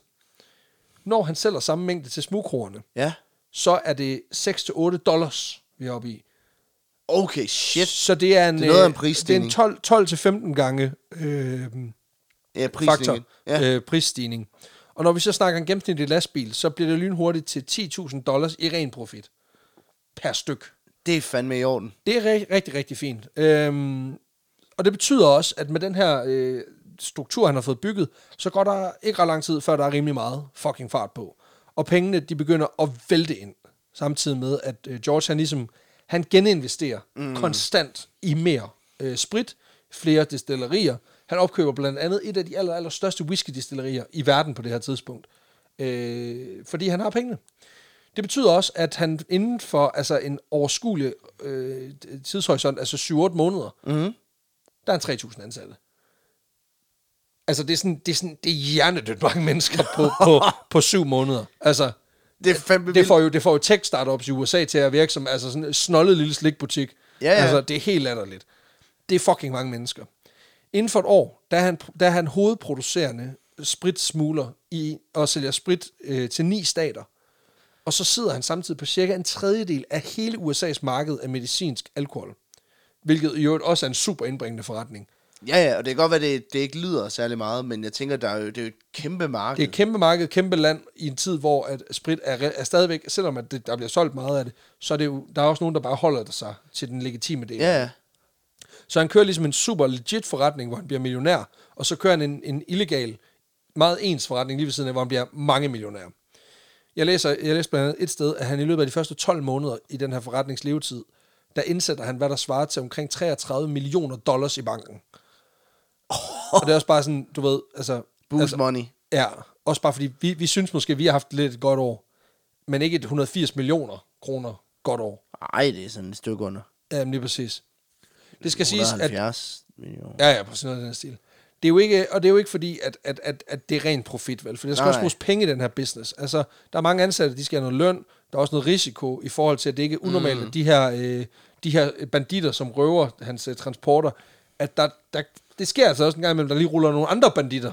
Nå, for helvede. Og begynder at skyde efter så hans der, Så banditter. der er banditter, der er efter banditterne. Ja, præcis. Det er banditi banditi. Det er sådan meta-banditter, der Meta kommer. Præcis.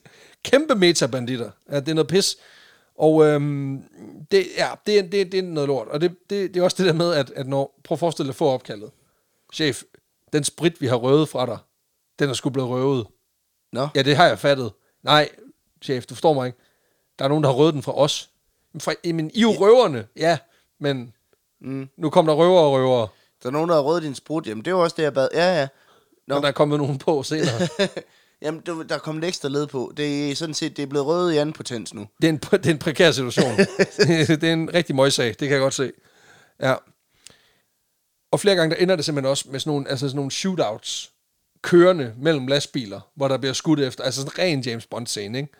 Men, øhm, og der ryger også... Hands off my booze! Ja, præcis. Og der, der, Ja. ja. der, der ryger også en mand hister her, men det er jo Nej, en del af ja, pakken, kan man sige. Og, Ja, og ja. faktisk, så ud fra hvor voldelige andre organisationer i samme branche, de var på det her tidspunkt, så lyder det som om, at George Remus' Bix, den faktisk er, er forholdsvis ufarlig.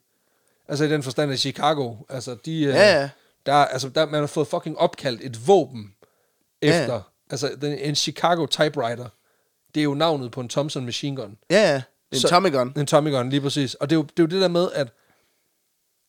Altså, så, så der kan man sige, hvis, du, hvis, hvis risikoen for at blive skudt i Chicagos gader, den er rimelig stor, så her på en eller anden øh, altså, øh, landevej i Cincinnati, det er fint, det er fint.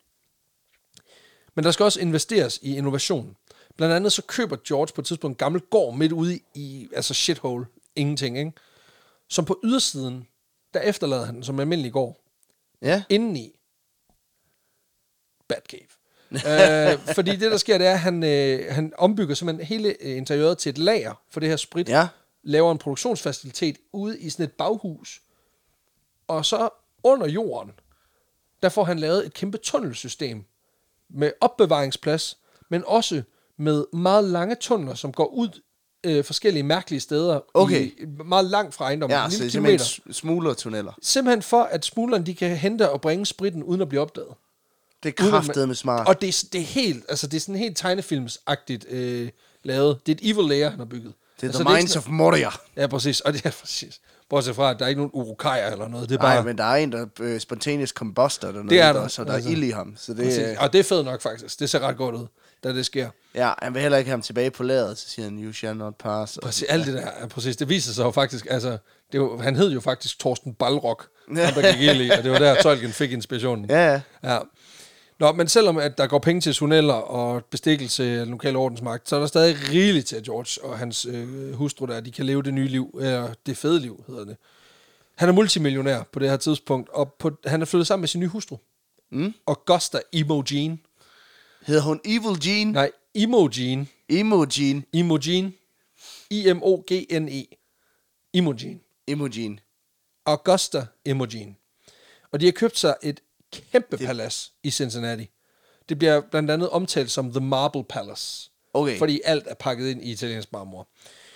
De bruger også enorme summer på det her hus. Altså shitloads. Fordi, det er bare for at nævne et eksempel. De køber øh, og bygger en pool til 175.000 dollars.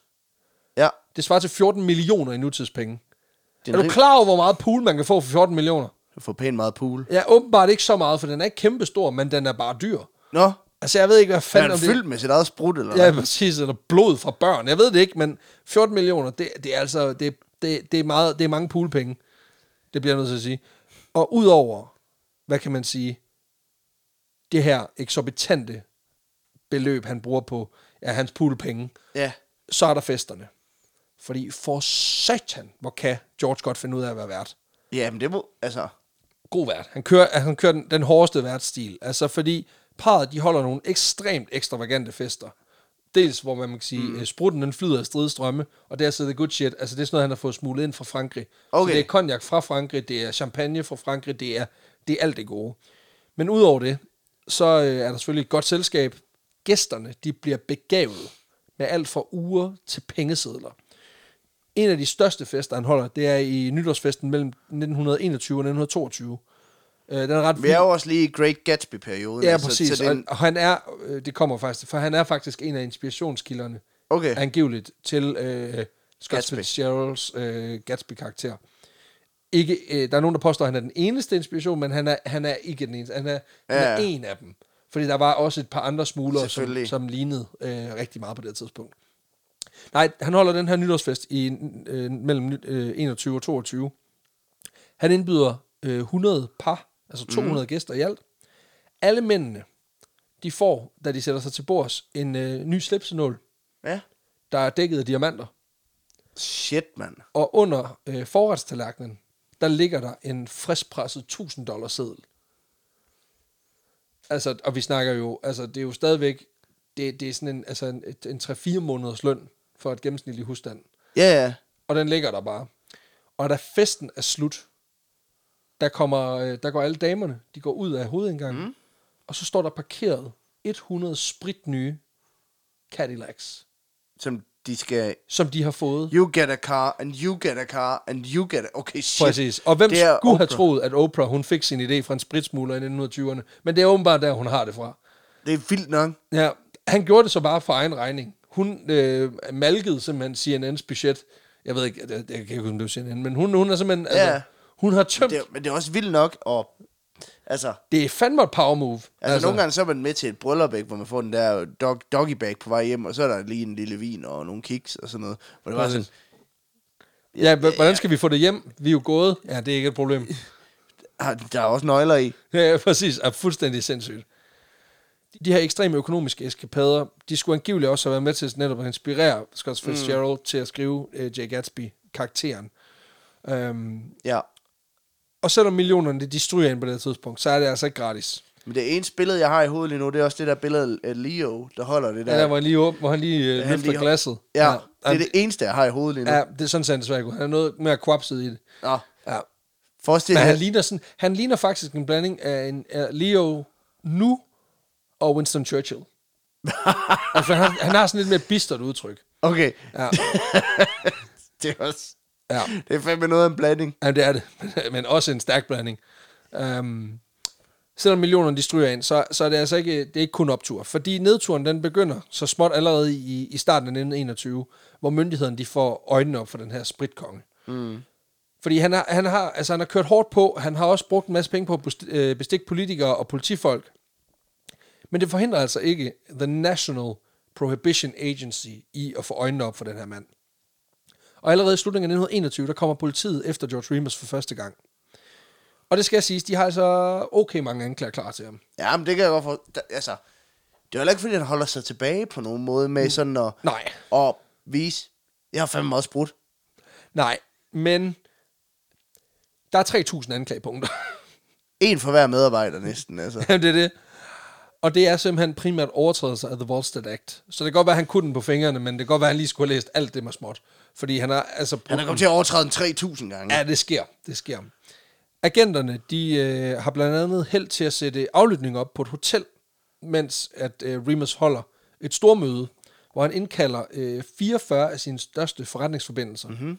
for ligesom at få styr på logistikken i den her operation. Det er klart. Og der kan jeg jo sige, altså, det, det- det er jo sådan noget, altså, det er jo sådan noget kedelig aflytning, ikke? Det er hul i væggen. Ikke noget med en radiokat eller noget som helst. Det er røvkedeligt. Nej, det er glory hole-metoden. Ja, præcis, ja. den klassiske. Øhm, men det viser sig senere, da, da, da mødet er slut, at de her optagelser, de er forholdsvis belastende for den her smugler. Mest fordi han lige har givet hele sin logistikplan væk til, øh, Ja, det er ikke så godt. til den her styrelse. Ikke? Det ser Ja, ikke og godt så ud. er der sådan nogle tunneller, og de opdager det aldrig. Præcis. Jo, hvor ligger den henne? Er på den her. det her altså. koden 1, 2, 3, 4. Ja, præcis. Det er også dumt. Det er dumt. Og, ja, det skulle du ikke have gjort. Men man skal huske på, at når man anholder en tidligere forsvarsadvokat, altså når du tager mm. og prøver at smide retssalens Napoleon i fængsel, ikke? så er det jo ikke uden kamp. Vel? Nej, nej. Øh, for George, han betaler sig selvfølgelig for at få sig selv ud af spillet igen. Shout out til det Ja. der system, det kører bare på skinner. Det er ligesom med Matador. Hvis du ligger en halv triller, så er du Så er du ude. igen. Altså. Eller hvis du slår en sekser, så er du frikendt. Og der vil sige, det, det kunne også noget, hvis man kørte med. altså, prøv at- jeg vil faktisk være tilbøjelig til at sige, det er okay, hvis det er en D&D-terning, og du skal slå en 20'er. Det er fint nok. Men, øh, og du får kun chancen en gang om året.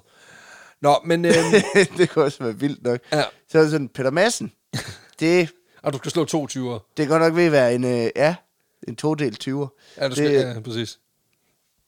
altså, Ja, det ville være fucked. Nå, jamen så slog du jo 20, jo. Så, så må du gå hjem igen jo. Ja, Der fik vi dig sgu ikke. det gjorde vi jo, men, men der havde vi nok ikke lige regnet med, at han havde the power of the dice. Det har også vildt sådan, jamen jeg har gjort det. Ja, det ved vi godt, men Ja, du har dig. 20 jo. Det, kan vi, Præcis. Double 20's. det er critical hit, det kan vi ikke. Det kan vi ikke gøre noget ved. Nå, men han betaler for at få sig selv ud af spjældet, og så kører han faktisk selv sagen. Og han kører den op igennem både 1922 og 23, Okay. hvor han konstant anker de domme, han får, smider en masse juridiske bananskralder ud, som om det er et eller andet Mario Kart-spil. Ja, ja. Og han gør alt, hvad han kan for at undgå at få en fængselsdom, samtidig med, at han kører den her spritforretning videre ved siden af. Nå, for den er ikke blevet lukket ned. Nej, nej. Nå, nå. Nej, nej, men altså, de kan jo ikke, altså, hvis det er jo det er ligesom Hydra. If you remove one head. Ja, two others will come. Okay. Ja, præcis. Han kører, han kører, okay. Men altså, han, Han, har han kørt, tager alle metoder i brug. han har kørt, først så kørte han jura og apotek samtidig. Nu kører han øh, jura og spritsmugleri. Det er også en slags apotek. Ja. Okay, så han, han, han skyr ingen midler. Altså, Det gør han ikke, og han har også rigeligt af dem, kan man sige. I starten af 1924, der ender sagen dog i højesteret, hvor øh, Remus han får sin endelige straf for at drive en af de mest indbringende smuglerforretninger i amerikansk og i verdenshistorien på det tidspunkt. Og kære Peter, ja.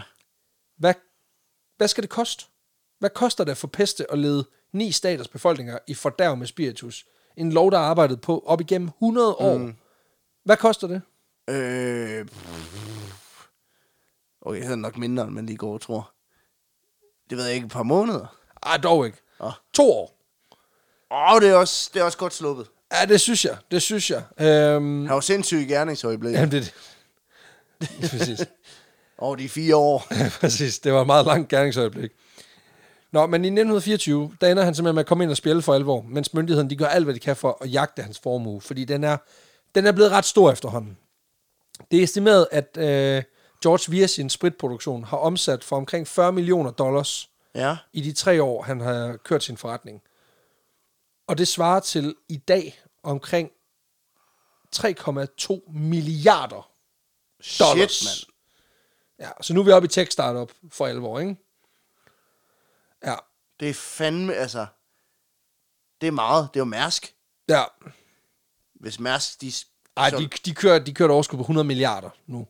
Ja. Men øh, det er estimeret, at det er omkring de der tre, tre måske lidt mere milliarder. Øhm, og jeg er med på, at han skal også lønne 3.000 mennesker og bruge penge på bestikkelse og tunnelsystem og swimmingpools, øh, biler til alle damerne, alt det der, men stadigvæk, der er penge nok. Ja, ja. Og George havde selvfølgelig sikret sig. Fordi lige inden hans straf bliver udmålt i højesteret, der overfører han ejerskabet for hele sin legitime forretning og stort set alle de værdier, han har, til hans hustru, Augusta Ah. Imogen, Ja, det er klart. som så hurtigt får oprettet særeje. Og det er altså på den rigtige måde. Altså, det er de dyreste advokater, mm. så det er, det er lavet på en måde, som er Så det er, bulletproof. det er spidse. det er vant Der er ikke noget at komme efter. Præcis. Det er vant til, ligesom dyrepool. Lige præcis. Øh, det er, altså det, de, har, de har taget the marble, the marble way out. Og på den måde, der står hun nu med kontrollen over alt, hvad George har opbygget. Mm. Og det er jo en fin løsning for et par, som nu skal til at vende sig til livet, hvor George han er indespærret.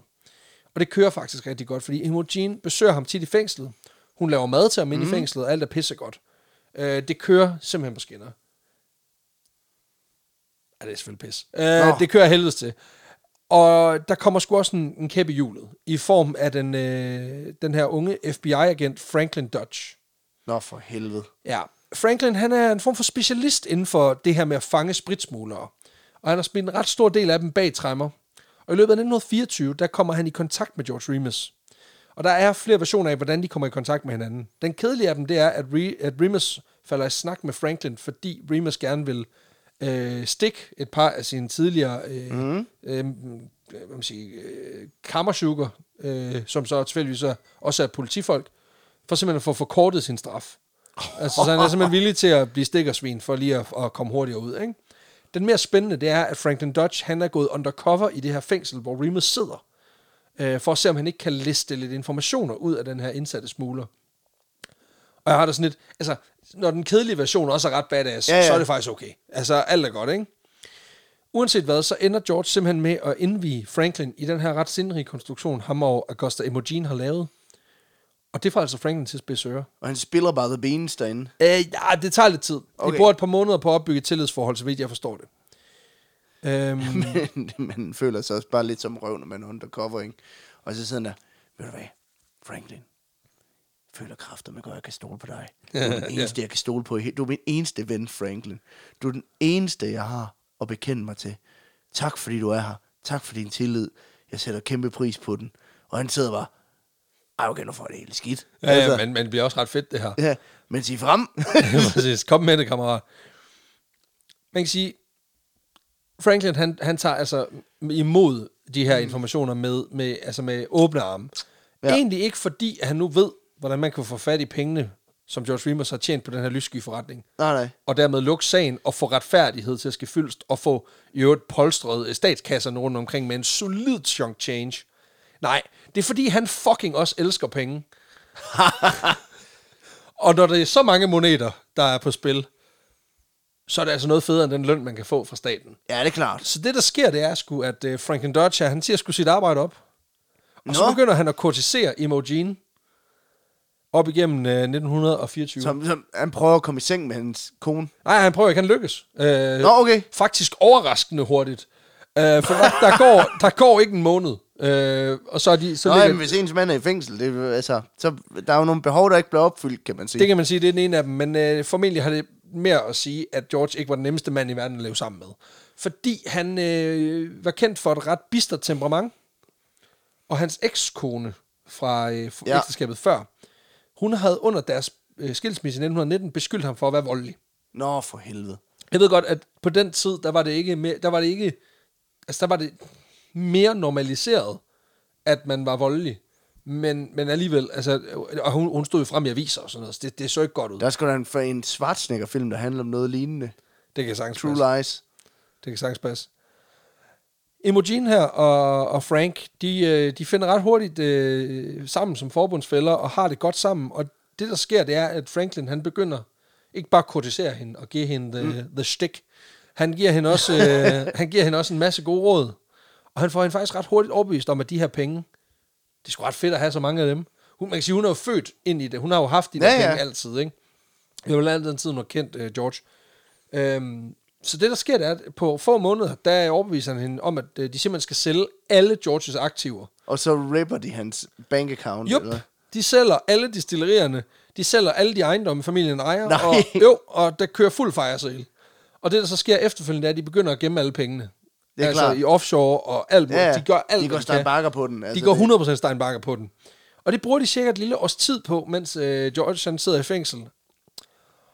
Og samtidig med det, øh, så forsøger de sgu også lige at stille spørgsmålstegn ved, hvorvidt George overhovedet øh, lovligt opholder sig i USA. Nå, ja, De forsøger simpelthen at få ham deporteret. øhm, okay. ja. Da det så ikke virker, der betaler de så angiveligt 15.000 dollars til en indsat i det her fængsel, hvor George sidder for simpelthen at shank ham. Det er fandme et stikkersvin. Det er, han, er, han er fucking stikkersvin. Men igen, takes one to know one. Og øh, der er Franklin, han, han ved, hvad det, han ved, hvad det vil sige. Han ved, hvad han taler om. Ej, fuck, hvad det sæt. Ja, det, det, det, det tog også lidt gear, ikke? Ja. Og kan bare sidde inde der gennem trapperne og bare se, at han går møsser på hans kone og bare alle med alle hans penge. Ja, præcis. Sådan, fuck you. Ja, præcis. Og det er en kæmpe fuck fucking finger. Det er det.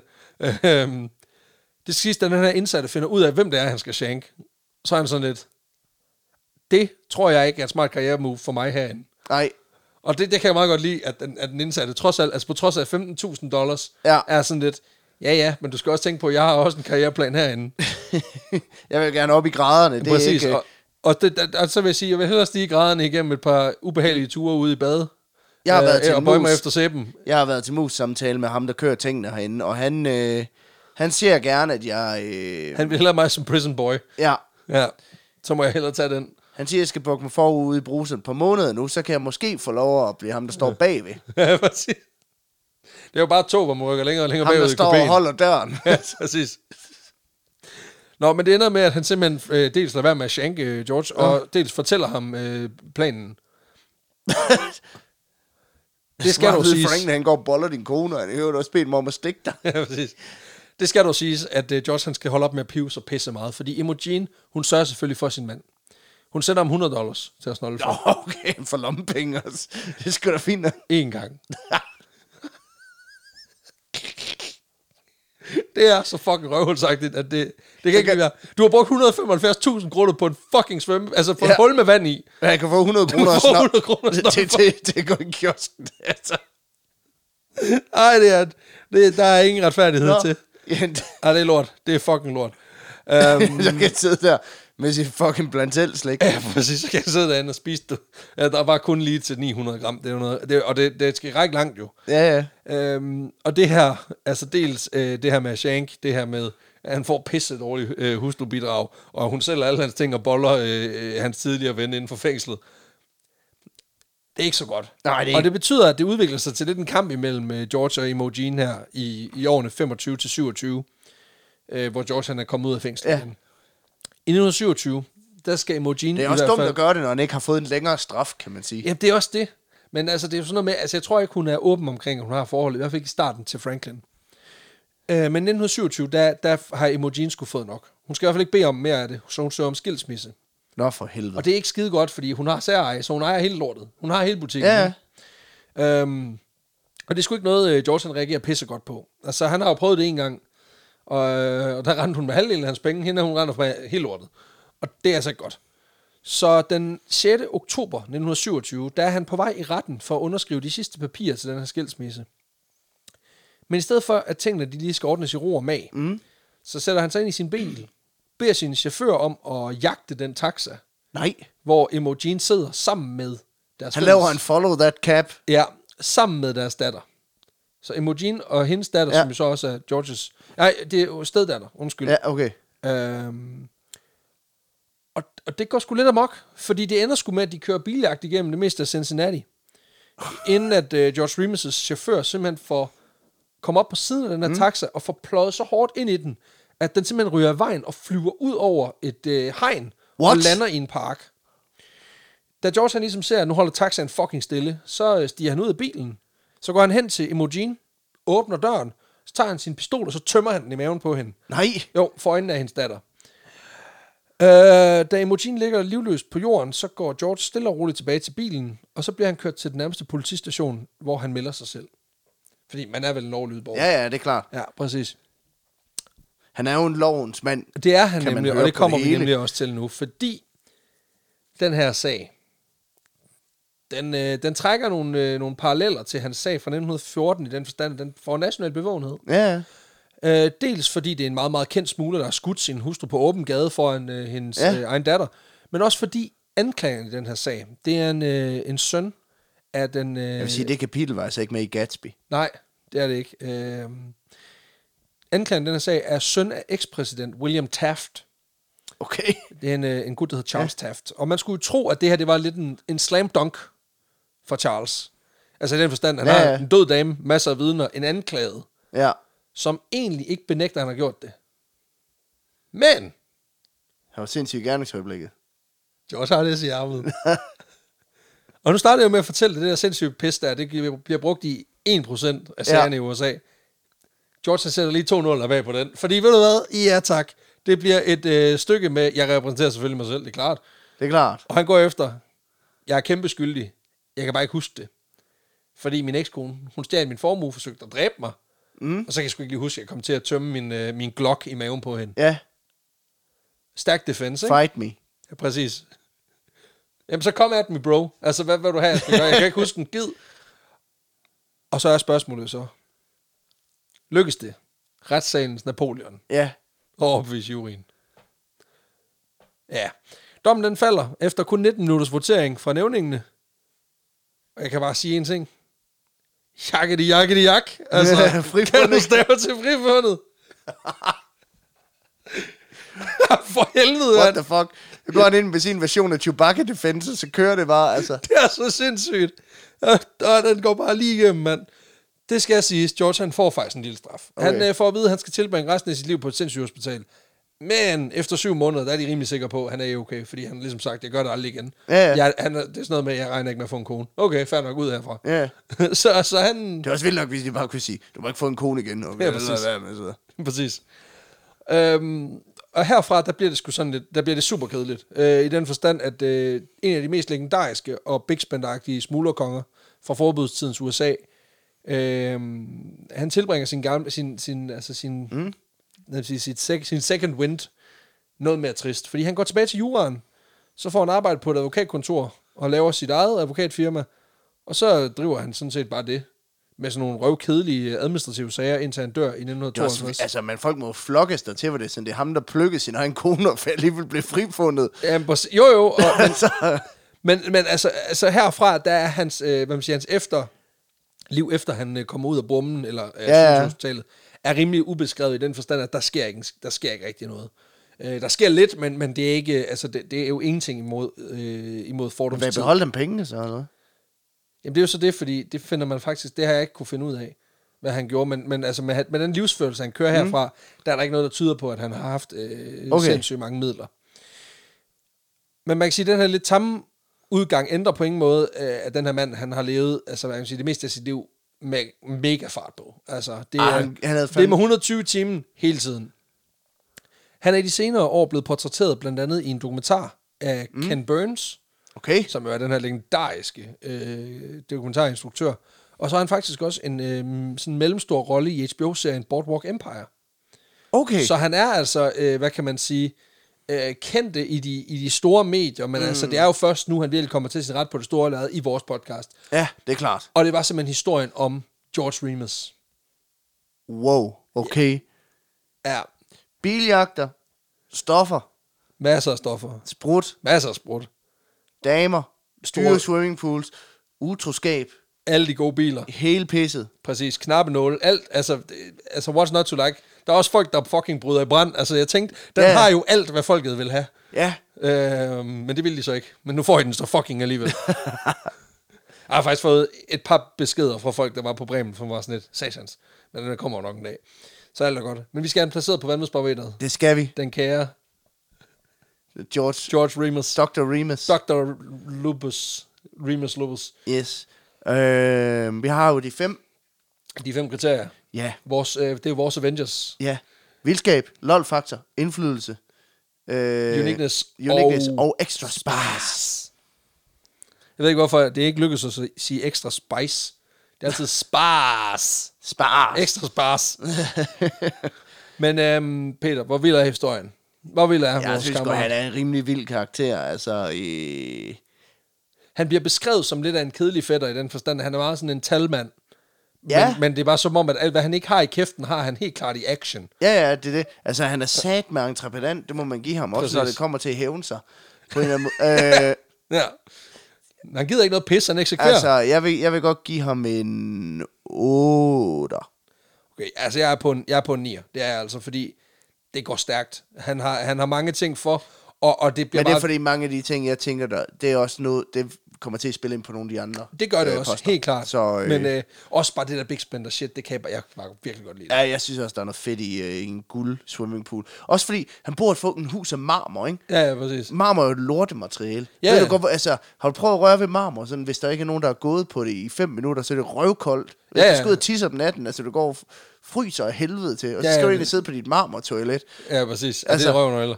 det kan, det være med at bygge ting af marmor, det er lort. Ja, det er rigtigt, det er rigtigt. Nå, lol-faktor. Altså, hvor sjov er historien om George Rimmels? Jeg synes godt, der er virkelig mange sjove ting i den. Altså, men det er jo ikke haha sjovt. Det Nej, er, for det er ikke sådan ekstremt. Altså, nogle gange de ting, vi griner rigtig meget af, er jo sådan nogle, enten altså absurditeterne, mm. eller at der er noget, der er så dumt, at det Ja. bare stikker helt af, ikke? Men jeg synes virkelig, at den har nogle grinerende elementer. Jeg synes virkelig, der er nogle, øh, der er nogle fede ting, som også er ret komisk. Øhm... Og jeg synes, den er svær. Det synes jeg også. Jeg vil godt give den 6, tror jeg. Okay, okay. Altså, jeg, er- jeg er på en syver.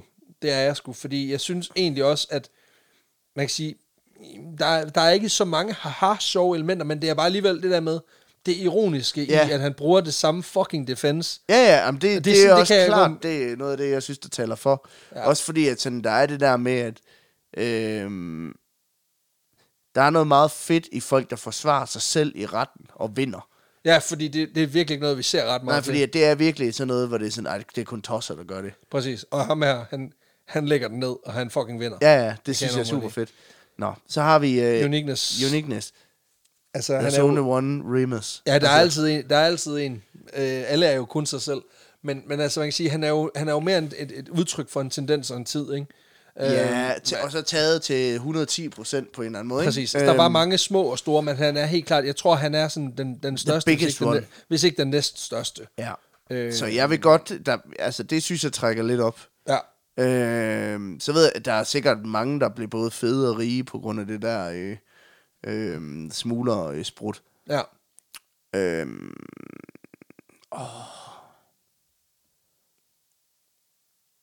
jeg tror også, det er fordi, jeg ikke ved nok om den periode til sådan at sige, Nej. jamen, hvor, hvor, hvor typisk han var for sin tid. Så jeg Altså, tror, det gennemsyrede jo... Altså, vi snakkede jo om det i vores Michael Malloy-afsnit, hvor man mm. siger, at der var 34.000 øh, speakeasies Ja, i New York præcis. alene. Så det har jo gennemsyret hele samfundsstrukturen i USA. Men hele det her også bare med, altså det ekstravagante. Nu snakker vi selv om Gatsby, ikke? Altså han er også et udtryk for en mand i en tid. Præcis. Og man snakker meget om det der med The Roaring Twenties, altså simpelthen, hvor der bare var godt gang i den der, altså, og kæft, man, man Ja, åd ja. penge, fordi man havde så mange af dem. Præcis. Altså, øhm, så på den måde, så det der med ekstrem rigdom og ekstrem ekstra- ekstravagance er jo heller ikke... Øhm, åh, jeg vil godt give ham... Jeg vil godt give ham syv, tror jeg. Ja. Jamen, øhm, jeg, er på en, jeg er på en femmer. Men det er også fordi, altså det er igen det der med, sådan, det er svært at vurdere, også mm. sige, efter, efter dønningerne. Men jeg tror, det er kombinationen, der gør det for mig. Det er det der med, at han ligesom er... Altså, alle ekstremerne samlet i én mand på en Lige eller præcis. anden måde, ikke? Lige præcis. Og så har vi jo så, øh, hvad man siger, øh, indflydelsen. Ja. Ja, altså den er der største indflydelse på, det var nok hans kone jo. Øhm, men på den anden side, så er det også fedt at have lavet et baggrund for, for, for, for Gatsby på en eller anden måde. Ja, og for det her andet, med, ikke? øh, det her med transitory uh, insanity, altså Ja. det her med det midlertidige. Jeg tror også, det, det er nok der, han, han, hans indflydelse ligger reelt set på en Altså eller han anden måde. ikke? populariserede det i hvert fald i høj grad med den der sag i Øhm, 1914. ja. Og så kan man sige, ni stater, kæmpe, kæmpe sprit. Ja. Altså han har ligesom han, holdt... har været, han har været indflydelsesrig i sin tid også, i hvert fald. Det er det. Øh, spørgsmålet er sådan, om, om det er meget... Sådan, Det transcenderer jo ikke helt til i dag, kan man sige. nej, altså... Øhm, så jeg vil godt give ham... Jeg vil godt give ham 6. Ja, jeg er på en femmer. Øh, fordi jeg synes, jeg synes jo, han har helt klart noget potentiale, men han er ikke, øh, hvad kan man sige, netop fordi, at det er i hans tid, og i måske mm. i efterdønningerne. Øhm, men altså, han har sit eget, altså det er jo sådan, at, at, at navnet Ja, ja. ja. bliver stadig brugt i dag i whisky-sammenhæng, Ja, ja. øh, og sådan nogle ting. Så han har jo også et, et, et, et, lagt et, hvad kan man sige, et, et, øh, sin hånd på Det er en klart. branche. Det er klart. Øhm, ja. Og så har vi jo Extra Spice. Og der vil jeg bare, jeg vil gøre kort proces, fordi for mig er det her, det er indbegrebet af det, som vi laver. Ja. Og det er også derfor, jeg valgte at lave den. Han så er- Jeg er en 10'er. Altså, han er, han er Spice. Han er Spice. Hvis han, altså, bliver med Spice, så øh, må også, altså, så bliver han fucking- kraften til paprika. Ja, altså, altså. Han skyder sin hustru i maven, og går iskoldt ind og melder sig til politiet, fordi han ved, jeg fucking har den her. ja, ja. Altså, det er så sindssygt et move. Og at det så også virker. At han ikke bare... Altså det, er jo- normalt så er det jo et udtryk for megalomi. Altså det her Ja, ja, med ja. folk, de tror, at de, kan, de har styr på deres shit, og så gør han det. Ja, ja. Det er så irriterende. Nå, man er der uden tvivl har haft øh, kæmpe mega, øh, mega, Megalomi. Megalomi. Øh, Og det øh, er der bare haft noget at have det i. Jamen, det er det. Også på en eller anden måde, ikke? Om det er det. Hvor der, hvor der er rigtig mange, der, der, der går ind og siger, jeg kan fandme det hele, og så kan de ikke en fucking skid. Han kunne. Han kunne, han gjorde det. Øhm, så jeg, jeg, altså, jeg er slet heller ikke i tvivl. Altså, jeg vil godt give ham 10. Han er, he is uh, the spicy boy. Han er the spicy boy.